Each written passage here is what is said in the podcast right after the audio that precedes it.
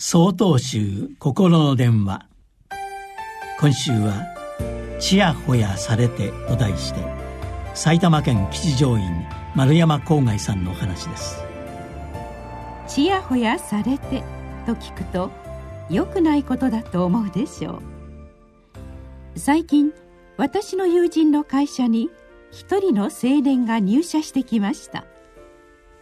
彼は子供の頃から親の意向でちやほやされて育った青年です。同僚の言うことも上司の言うことも全く聞きません。何でも自分の思い通りにならないと気が済まないのです。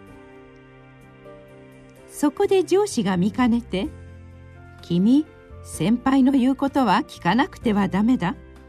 君はまだ経験が十分ではないのだから」と注意したのです。するとこの青年は何も言わず家に帰ってしまいました。上司が出社するように連絡をすると代わりに彼の父親が電話に出てきて誰がうちの息子に難癖をつけたのかと言われてしまいました。彼はそのまま無断欠勤を続けついには会社を解雇されてしまいました。彼は今後一体どうしたらよいのでしょうか。何でも自分の思い通りにはならないという心理には自分で気づくより他はないと私は思います。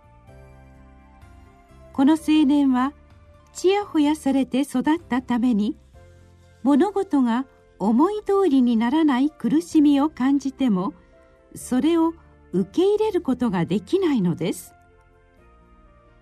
またちやほやされて育った人やその親を相手にすることはとても苦しいことです。今回の件でも上司をはじめ周囲の人間を巻き込んで苦しみが連鎖し次々と新たな苦しみが生まれてしまいました。ですからこれから親になる人たちまたおじいちゃんおばあちゃんにも知ってもらいたいと思います。特に厳しくしなくてよいのです。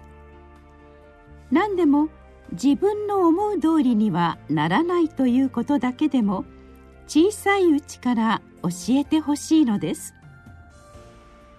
これだけでも子どもの一生のためにとても大事な生きる助けになることでしょ